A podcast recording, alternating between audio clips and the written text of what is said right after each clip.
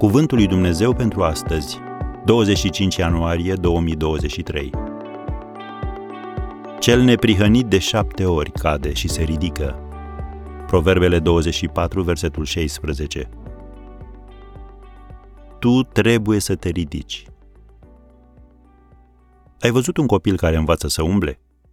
Cade mereu. Dar căzăturile fac parte din proces.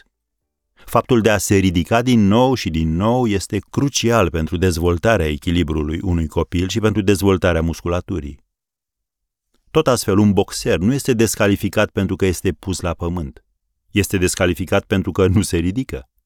Boxerii știu că e posibil să fie trântiți, așa că se concentrează pe abilitatea de a cădea în siguranță și de a se ridica rapid. Copiii și pugiliștii învață următorul lucru. Totul se reduce la a se ridica. Biblia ne spune că atât neprihăniții cât și păcătoșii cad. Faptul de a se ridica din nou este ceea ce îi diferențiază.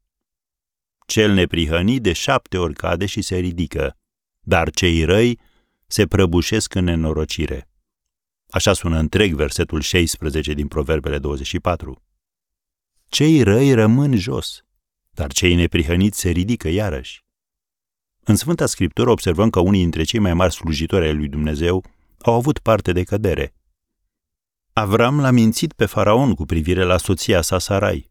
Vezi Geneza 12, versetele 17 și 18. Iacov și-a înșelat tatăl și a furat dreptul de întâi născut al fratelui său. Tot Geneza 27, versetele de la 17 la 29. În mânia sa, Moise nu a ascultat de Dumnezeu atunci când i-a zis să vorbească stâncii. Vezi numeri 20, versetele de la 7 la 12. Dar în loc să fie descalificați, oamenii aceștia au fost lăudați pentru credința lor, scrie în Evrei 11, versetul 39.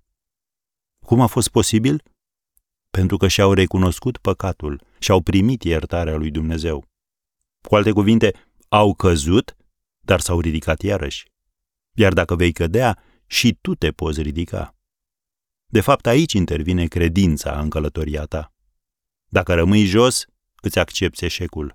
Dar dacă te ridici, îți activezi credința.